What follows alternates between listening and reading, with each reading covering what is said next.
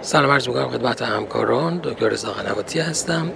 مطالعه DELIVER مطالعه مهمی بود که نتایج اون در کنگره اخیر ESC مطرح شد. هدف این مطالعه بررسی نقش داروی داپاگلیفلوزین در کاهش cardiovascular morbidity و mortality در بیماران heart failure ی بود که mildly reduced EF یا preserved EF دارن یا بیمارانی که recovered EF هستن یعنی بیمارانی که EF کمتر داشتن و بعد از درمان EF اونها به بالای 40 درصد افزایش پیدا کرده که تقریبا این میشه اولین مطالعه که این گروه خاص از بیماران رو شامل شده یعنی بیماران recovered EF رو. این مطالعه در 20 کشور با تقریبا بیش از 350 سایت مطالعاتی انجام شده. همطور که گفتم این مطالعه بیمارانی رو شامل می شد که سن بالای 40 سال داشتن و heart failure با EF بالای 40 درصد داشتن یا سابقه بستری به علت heart failure داشتن یا case chronic بودن.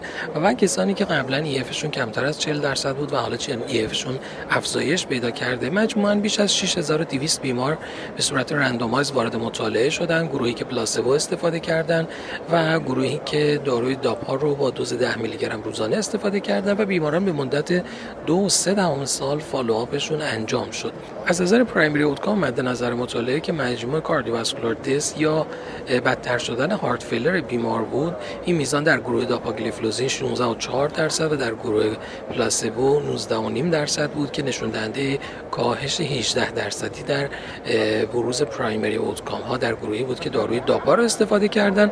البته این تاثیرات عمدتا با تاثیر بر روی بهبود علائم هارت فیلر بیماران ایجاد شده بود که یکی از اثرات شناخته شده داروهای خانواده SGLT2 inhibitor ها هست.